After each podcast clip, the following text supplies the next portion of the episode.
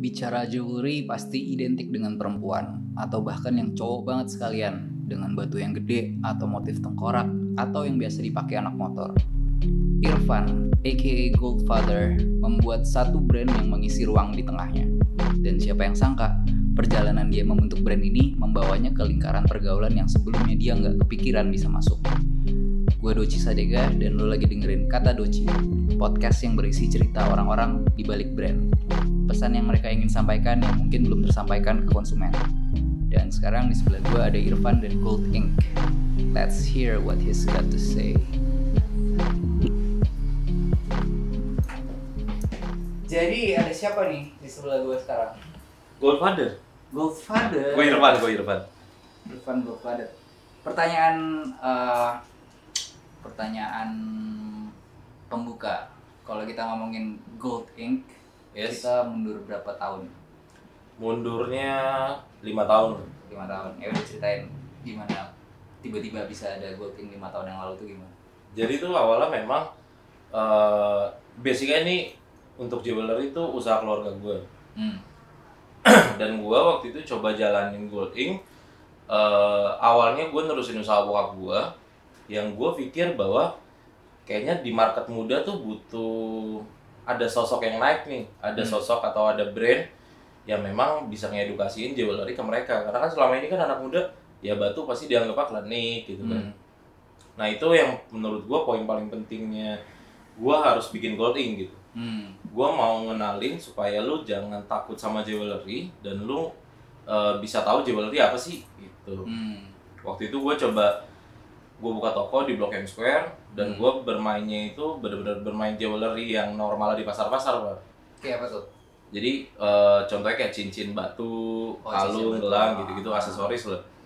Waktu zaman batu itu semuanya tuh rata-rata main batu Hmm. sampai waktu itu eh, anak filosofi kopi Rio, Chico dan Sindra Birowo tuh waktu itu doi main batu juga Hmm. Main batu dia sampai ke toko gua dan dia cuma bilang kenapa dia nyaman di toko gua karena dia nggak dianggap artis di toko gua pak Hmm.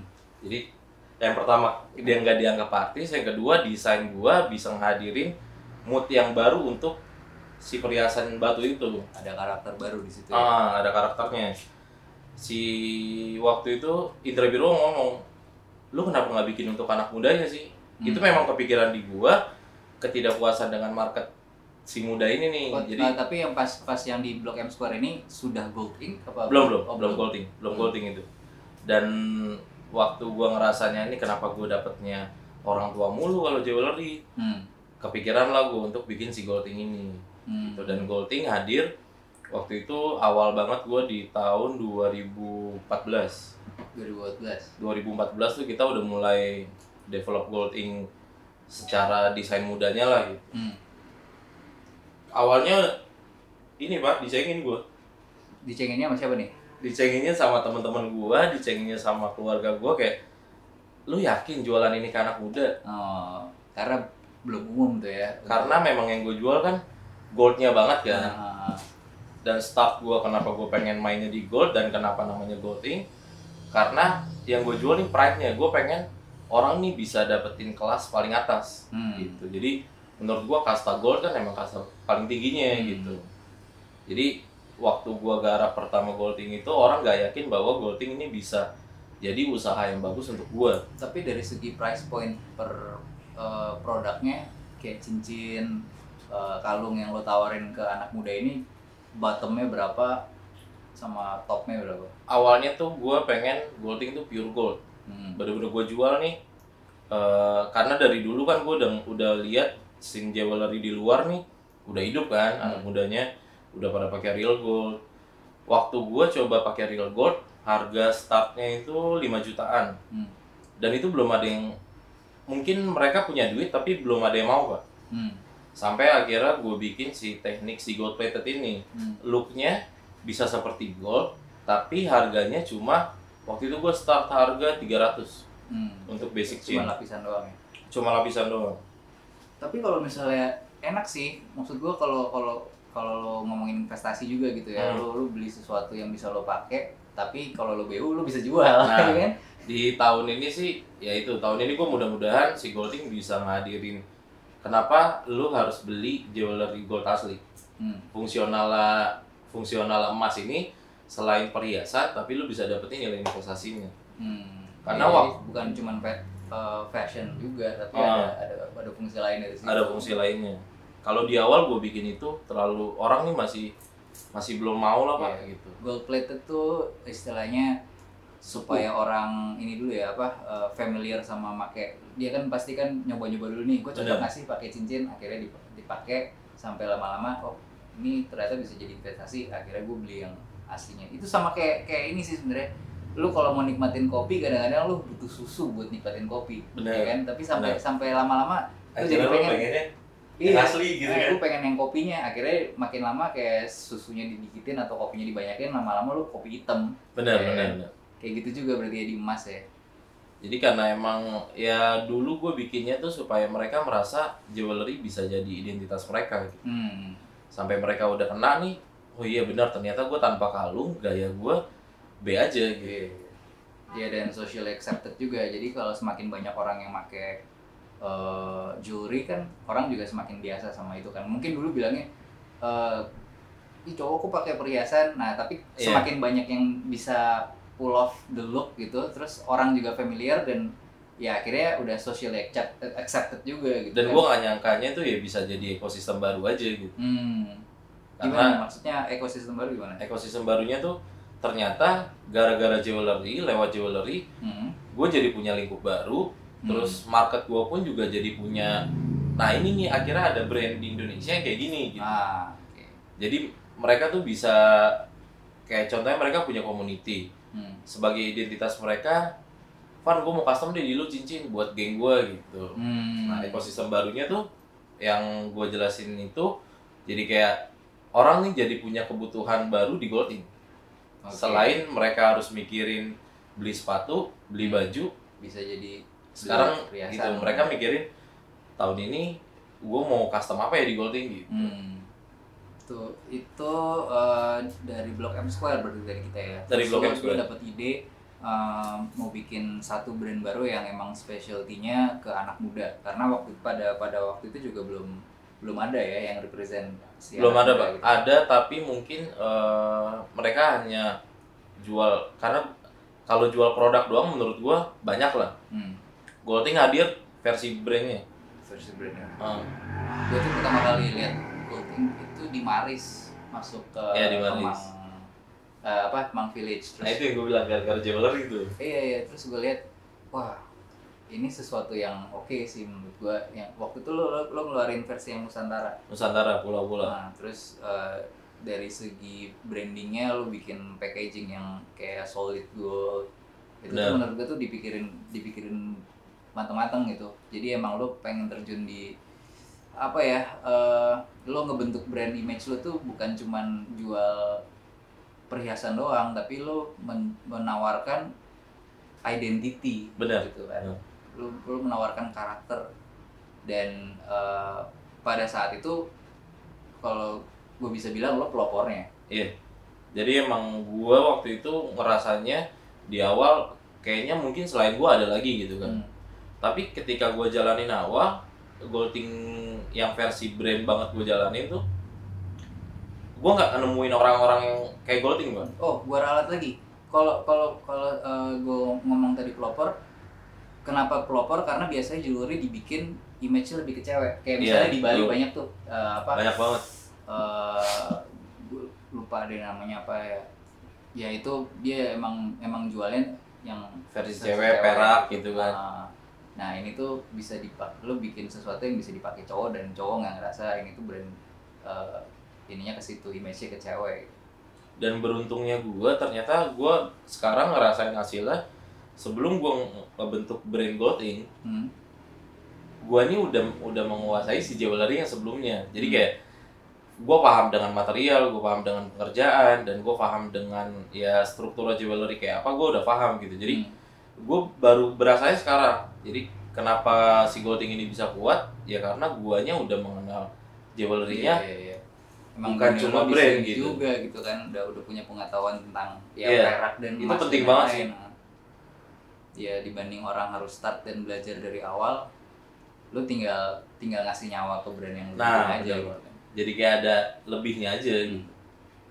Iya iya. Kalau kalau kalau jewelry kan ini unggulnya lu adalah itu tadi jewelry itu kalau nggak cewek anak motor benar nggak ada yang di tengah-tengah gitu. benar benar Kalau nggak lu maco banget pakai cincin atau lu cewek banget pakai perhiasan, tapi lu bikin di tengah-tengah dan itu tuh jadi kayak Opsional eh, orang sih. Iya opsional orang gitu.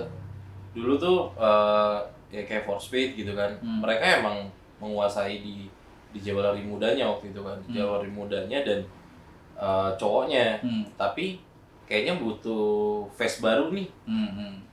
eh, butuh desain baru atau butuh brand baru untuk eh, makin ramein industri jewelry-nya. Hmm. dan gue juga berharap nggak cuma Golding sih gue berharap banyak brand lagi yang muncul brand jewelry-nya dan kita satu community. Iya.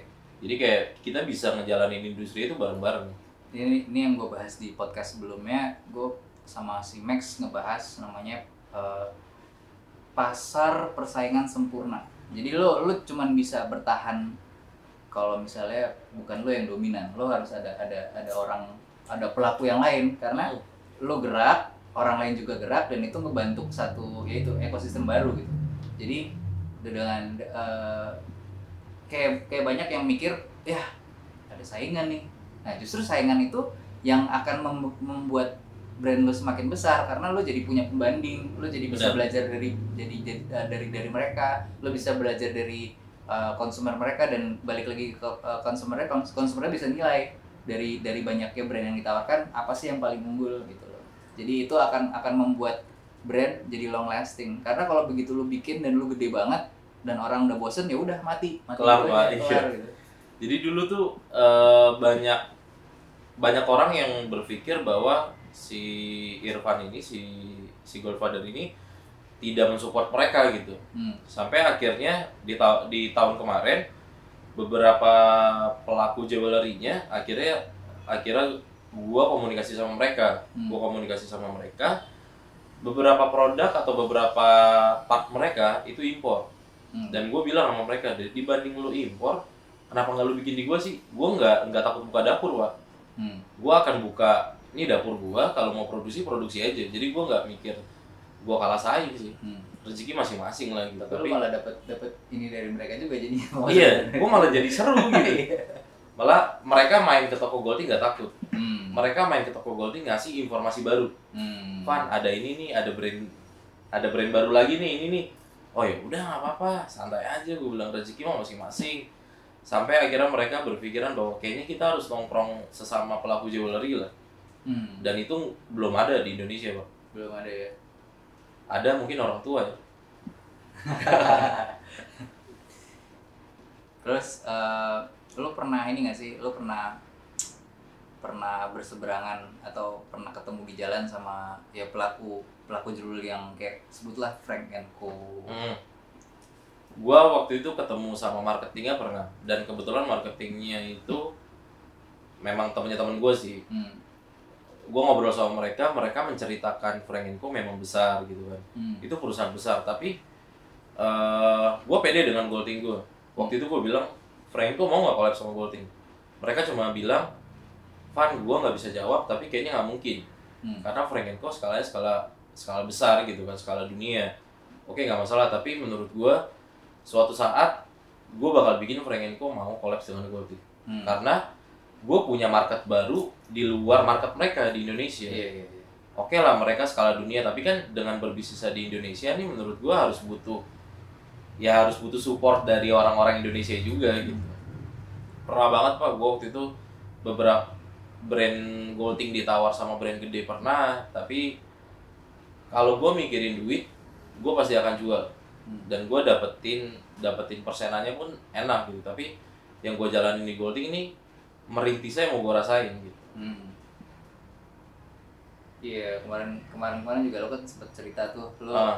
lo bingung nih keputusannya ada investor, Ada investor. masuk, lo dikasih deadline, jawabnya gimana gitu. dan tuh investor datangnya emang ngehe juga sih karena kan Nah, bener-bener dia datang akhir tahun gue mau tutup buku hmm. dan dia cuma ngasih gue jawaban kalau lu nggak bisa jawab sebelum akhir tahun kemungkinan duit yang akan diinvestin ke lu nih dilempar ke orang lain Hmm. Apa gue cuma mikirin gue mau jalanin bisnis secara apa ya secara organik kali. Jadi kayak gue maunya nih ngerasain banget flow-nya Gold Ink Hmm. gue paham banget dengan produknya Gold Ink marketnya Gold Ink sampai akhirnya gue bisa nyaman dengan Gold Ink Hmm. gue nggak dikejar-kejar lah gitu. Karena dan yang kedua target Gold Ink lebih besar dibanding duit yang mau diinvestin dia Oke. gitu sih Selalu ada saat di mana harus memilih antara profit dan idealisme. Dan ini yang akhirnya membentuk sebuah kebanggaan tersendiri dari sisi kreator. Nggak banyak yang bisa stick ke idealismenya dan tidak tergoda sama fast money. Ini yang membuat Gold Ink punya integritas. Ya, jadi malah rugi ya udah udah lo ngasih share ke orang sementara lo juga masih bisa lo masih yakin Gold Ink bisa lebih besar dari sekarang juga. Iya, dan lo pengen pengen belajar sendiri gitu nggak yang tiba-tiba lo dapet duit tapi lo punya kewajiban untuk balikin duit orang ya kan? benar. Dan dulu tuh ada cerita lucunya waktu gue start awal Gold Ink yang tadi ya balik lagi ke ini ya pelaku jewelry Hmm. jadi waktu gue start Gold Ink pak gue ikut event namanya lokal lokal fest. Oke di mana tuh di waktu itu di Plaza Indonesia kalau nggak salah. Nah, di PI jadi Golding tuh eh, udah buka booth hmm. belum punya Instagram. Oh iya. Belum punya Instagram mbak. Jadi itu kayak gue ngetes eh, brand yang gue bikin sebenarnya pengaruh nggak sih ke anak mudanya gitu loh. Hmm. jadi waktu gue bikin si brand itu si awal awal kita buka booth waktu itu gue sama si Kevas. Hmm. jadi gue buka booth di sana target gue cuma gue pengen figur ngelirik Hmm. entah artis atau siapa pun nge, apa ngelirik bahwa ini produk yang unik atau enggak Hmm.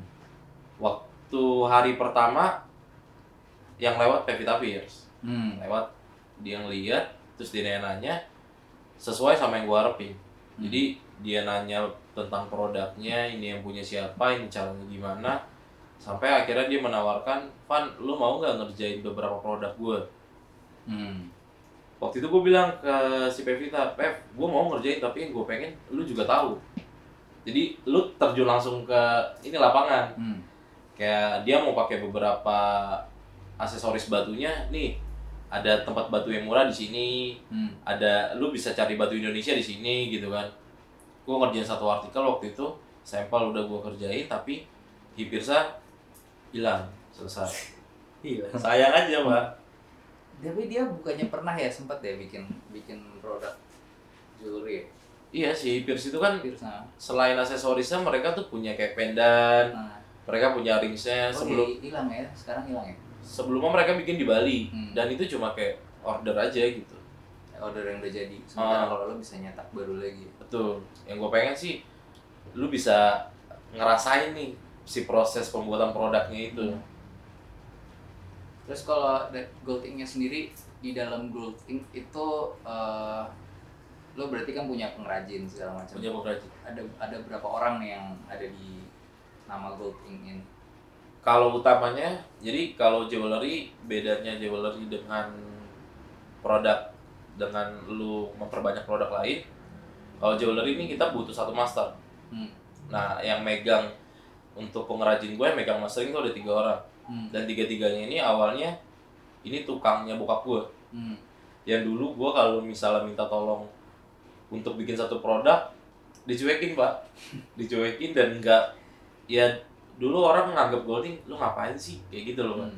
sampai akhirnya si tukang ini nggak ada kerjaan dan dia nyerahin diri ke gue Hmm. gitu jadi tukang utama gue ada tiga kalau untuk perusahaan dari bokap guanya kalau untuk cetak kan gue pakai perusahaan bokap gue Hmm. jadi pabriknya 40 orangan Hmm.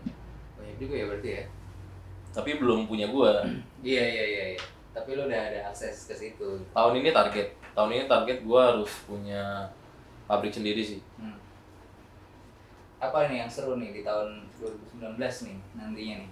2019 gue pengen bikin jewelry ini untuk semuanya gitu jadi kayak bukan cuma sini pop yang bisa nikmatin jewelry gitu kan. Hmm. tapi gue pengen eh community di Jakarta nih banyak banget di Indonesia banyak banget dan gak cuma hip hop ada skate dan lain-lain gitu kan.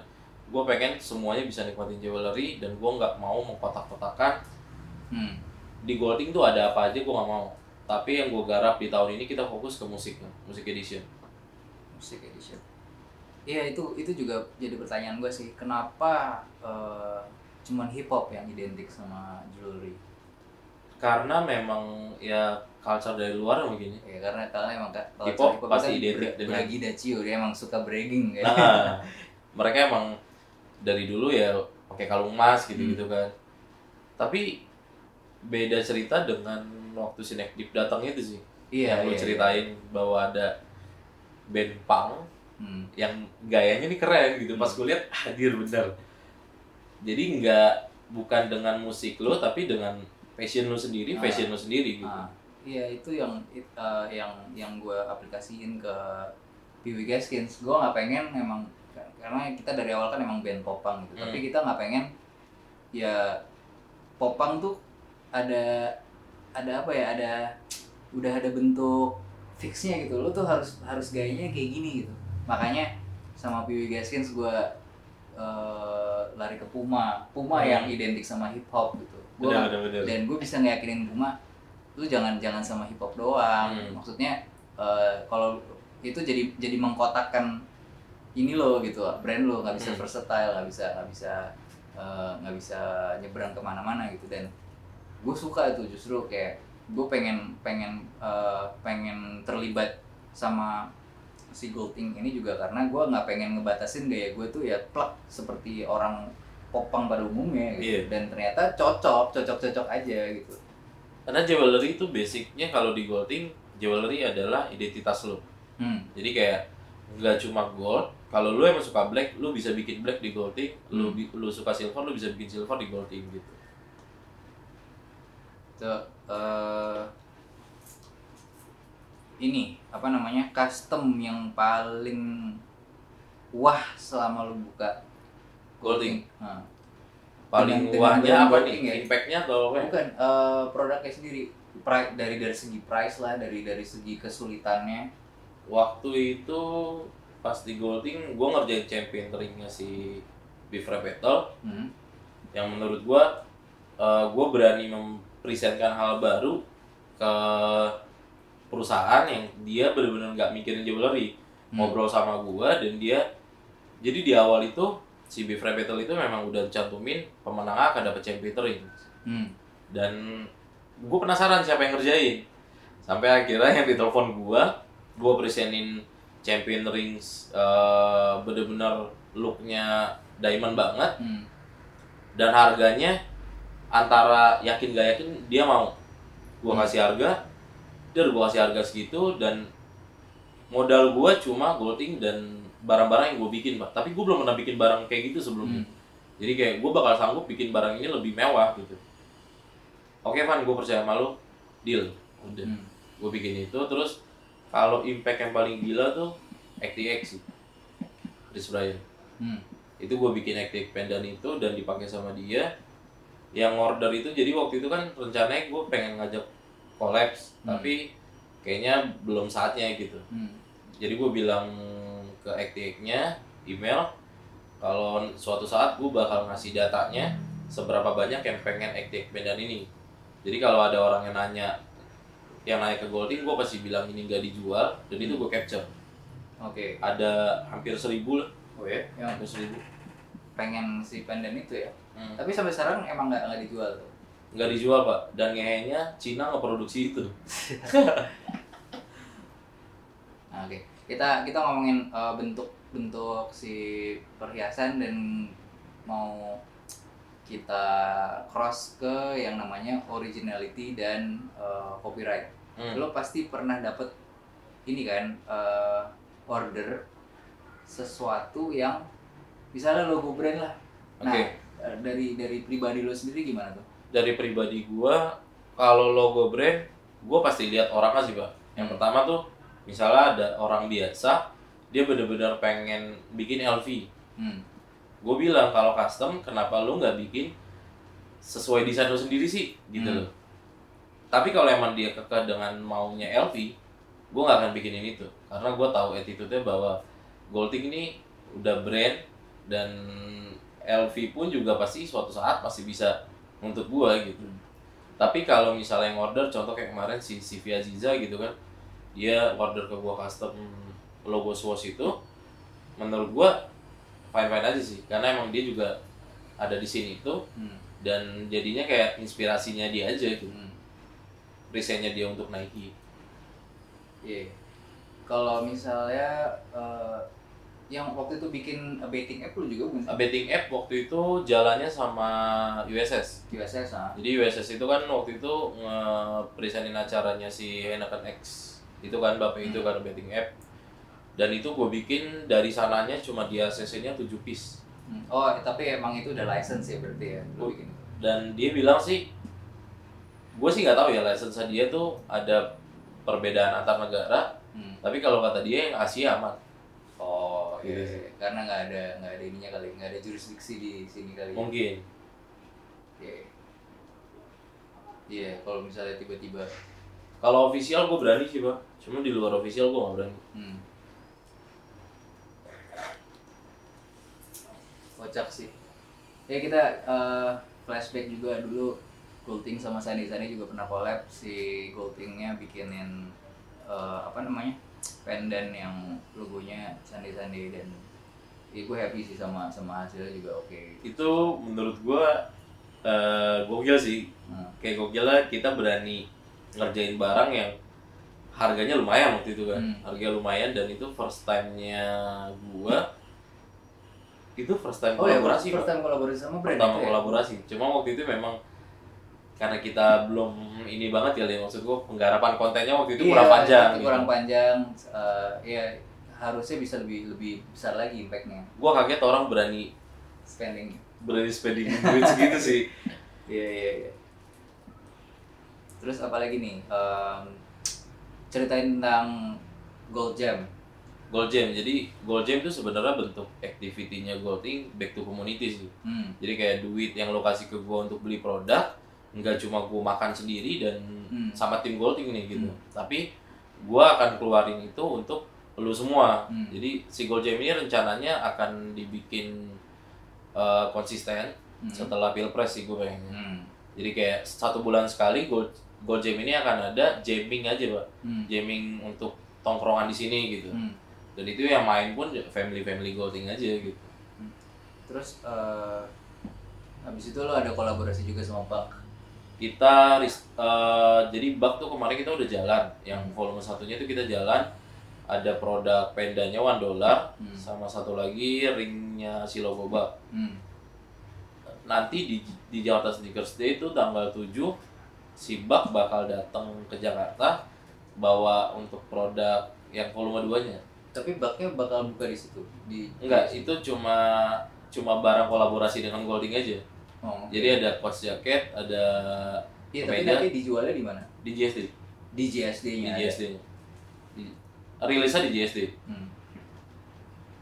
di boothnya JSD berarti di Buta Golding. oh Golding buka di situ Ah, ah, jadi gua buka di di JSD Nah, dan itu nanti ada rilisan gua sama Bang Golding sama Bang. berarti kita Ada tiga produk. kita ketemu lagi di sana Pasti. JSD Pertama kali ketemu, Pak. Iya. Ya itulah Golding tuh kayak kendaraan gua aja, Pak. Hmm. Dulu gua nggak tahu apa-apa. Yang gua tahu cuma jewelry, Hmm. yang gua tahu cuma duit, Hmm. gua jualan. Hmm. Tapi dengan Golding meru- dengan Golding ini nih ngerubah mindset gua bahwa nggak cuma duit yang lo kejar gitu. Hmm. harus ada yang lo kejar selain itu gue dulu cuma bisa dengerin Peyu Gaskin gue cuma bisa dengerin Saikoji dan gue cuma dulu dulu tuh gue fotografer gue sering motoin Peyu Gaskin sebenarnya. Oh iya? Dulu gue fotografer. Lu gak pernah ngasih ke gue katanya sering pak zaman dulu sebenarnya di Facebook gue ngetag oh. Gitu. Jadi dengan adanya Gold Ink ternyata gue bisa kenal sama orang-orang yang menurut gue ini pengaruh lah di Hmm. Indonesia gitu. Jadi Gold Ink ini kendaraan gue ke mana pun sampai bisa anterin gue ke tujuan yang gue pengen gitu.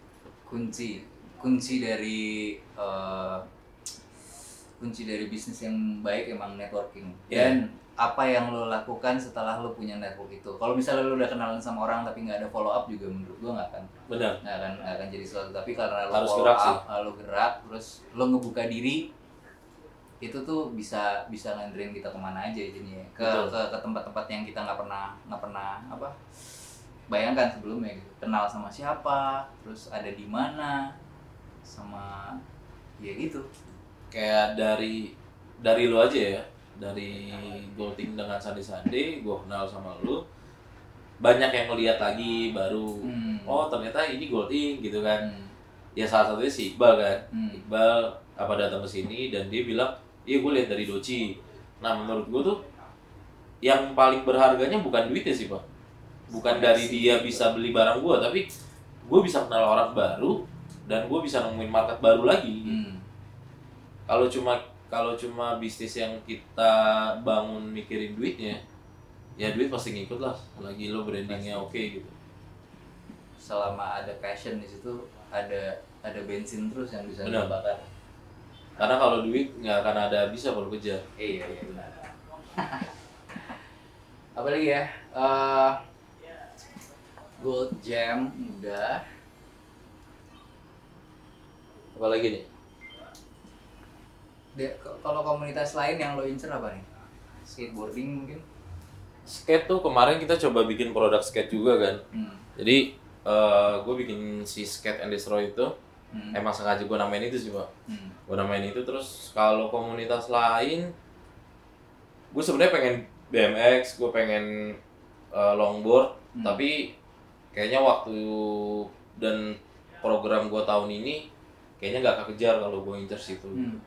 Jadi gue bikin apa pun tuh nggak cuma yang gue pikirin gue dapetin mereka tapi yang gue pikirin gimana cara gimana caranya ngetrit mereka gimana caranya ngejaga mereka support mereka dan seberapa panjang si program itu akan gue jalankan gitu sih. Hmm. jadi nggak cuma sekedar ngasih aja gitu. Iya, kayak lu, lu tuh sebenarnya punya kesempatan buat cuan ya kalau kalau gue lihat ya kayak lu lu cukup membuat satu pendan yang logonya dicari orang kayak lu bikin treasure, lu bikin ini, lu bikin itu untuk untuk jadi cuan, tapi lu nggak ngelakuin itu. Tapi itu yang bi- yang yang yang yang justru jadi nambah value brand lo gitu. Jadi- Karena kalau misalnya lo suatu hari lo eh, lo ke sana gitu, tiba-tiba lo bikin bikin eh, bikin treasure, bikin supreme, bikin eh, betting app untuk dijual, dijual Hmm. bebas, cuan pasti pak cuan pasti. Tapi gue nggak, gue pribadi gue nggak mau nggak mau eh, nggak akan mau megang brand ini lagi karena karena akan jatuh gitu value lo gitu. ya itu sih positioning positioning brand tuh penting banget jadi brand itu lo bangun bukan kalau menurut gue ya brand itu lo bangun bukan cuma itu bisa jadi eh, rekening lo gitu Hmm. itu bukan cuma dapat lo bukan cuma dapat duit tapi gimana caranya lo bisa menjaga ini brand umuran panjang Hmm. jadi kalau orang nanya Van ini Golding aman nggak sampai 10 tahun ke depan? Menurut gue aman karena utamanya Golding bukan produk. Hmm. ya itu yang gue bilang eh, Golding Corporation itu. Gue punya lingkup gue punya networking yang bagus gitu kan. Dan kelas yang bagus ketika lo nyampe ke kelas itu lo harus tahu apa yang harus lo jaga dan lo lakuin sih. Jadi ini adalah pride. pride Jadi ini ini arti sebenarnya dari pride tuh ini bukan bukan versi lokal dari Iya. segala sesuatu gitu. bener bener bener Iya. Ada- banyak yang bilang kenapa lu nggak bikin itu yang logo-logo yang udah pasti kejual lah gitu Hmm. sampai ya teman-teman terdekat gua pun juga lu kenapa bikin desain ribet-ribet sih kenapa nggak lu bikin logo ini logo ini Ya nggak ada pride-nya soalnya. Jawabannya kan itu. iya dan apa ya? Nggak ada serunya juga pak. Nggak ada serius juga. marketnya udah udah pak kalau barang itu gua bikin pasti kejual. Tanpa gua ngapa-ngapain gua foto aja udah pasti kejual gitu. Hmm, hmm. dan itu nggak ada usahanya jadinya. Yo. Ada lagi nggak yang lo mau tambahin mungkin tiga menit lagi lah? Lo ngomong tentang apa yang eh, mungkin ada ada pesan dari lo yang belum nyampe nih ke halayak. Sebenarnya gua Oh, bang sama gue potong sorry. Eh, ngomongin kemarin eh, ngomongin yang tadi lo give back ya. Lo kan Hmm. ngomongin gold jam untuk give back. Kemarin kalau se- seingat gue pas ada eh, korban bencana, ah, lo ada program apa gimana? Jadi, Programnya? eh, waktu Palu itu gempa di Palu hmm. kita donasi 100% dari penjualan produk Nusantara Hmm. karena memang si Nusantara itu kita presentin untuk orang supaya bisa tahu identitas dan tanah lahirnya di mana gitu Hmm. jadi kayak kenapa gue berani 100% karena menurut gue mereka lebih kehilangan 100% dibanding gue Hmm. itu sih yang bikin gue kesentuh banget tuh gue kehilangan 100% omset gue selama waktu itu gue jalan seminggu Hmm. seminggu tapi mereka kehilangan 100% apa yang mereka milikin belum tentu eh, bisa jadi itu seumur hidup mereka pak Hmm. Jadi ada yang kehilangan keluarga ada yang kehilangan rumah tinggal ada yang kehilangan ya banyak lah yang kehilangan di situ Hmm. dan menurut gua gua pantas untuk ngelakuin itu. Hmm. Out, pak alhamdulillah gitu. Alhamdulillah.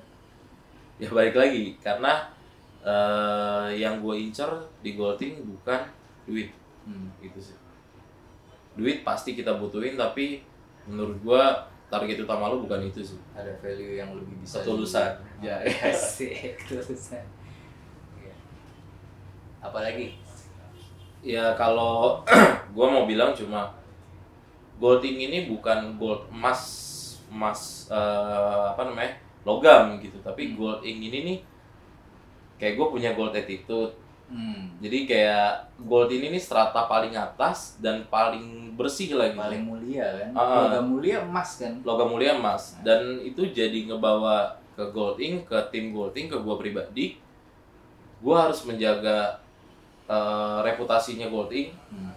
gua harus menjaga reputasinya produk gua dan lingkupnya Golding juga harus gue jaga Hmm. karena yang gue bilang tadi gold ada gold attitude beberapa kali gue nemuin orang yang ya oke lu punya duit banyak Hmm. tapi lu nggak punya attitude gitu jadi kayak itu jadi achievement gue di Golding oh ternyata nih impian gue impian gue tuh 10 tahun lagi gue punya perkumpulan aja gitu pak Nah. gue kayak gue kenal lo gitu kan gue kenal siapa siapa siapa yang lain eh, kayak Cano si siapa Chandra Taupan tahu kan? terus gue kemarin kenal Ibnu Riza juga Hmm. menurut gue ya ini berharganya Golding di sini sih Hmm. gold yang gue maksud ya ini paling atas kelasnya tuh ini gitu Mantap. Tadi ada satu lagi yang gue masih ketinggalan. Goldfather. Goldfather ada Gold Mother pak Oh iya. Gold Mother tuh owner popular jewelry di LA Oh iya. Gold Mother dan Je- popular jewelry itu toko jewelry paling legend Hmm. semua rapper beli di situ Hmm. jadi kayak gue juga baru tahunya tuh setelah kemarin si Igor Sekoji ke sana Hmm. Igor Sekoji bilang ke ownernya di Jakarta tuh di Indonesia ada brand jewelry juga dan ownernya namanya Goldfather. Jadi target gue tahun ini nih Goldfather dan Goldmother ini bakal ketemu, Pak. Ketemu ya. Lo kalau kalau kalau di luar kan yang paling yang paling identik itu Ben Baller ya. Ben Baller. Ben Baller juga dia punya akses ke banyak apa ya eh, banyak community gitu. Benar. Lo pengen pengen jadi Ben Baller kan pasti. Harus, Pak. Harus Harus, ya? jadi Ben Baller karena ya yang gue lihat memang kalau kita udah punya lingkup yang bagus, Hmm. kita udah punya attitude yang bagus, ya lu mau ngapain aja bisa, Pak. Selagi hal positif ya. Hal negatif pun masih bisa gitu. Oke deh kalau gitu eh, thanks banget buat waktunya dan Sabi. semoga ilmunya juga bisa bermanfaat buat yang denger. Benar. Sukses terus buat Gold Inc. Have a gold day. Have a gold day.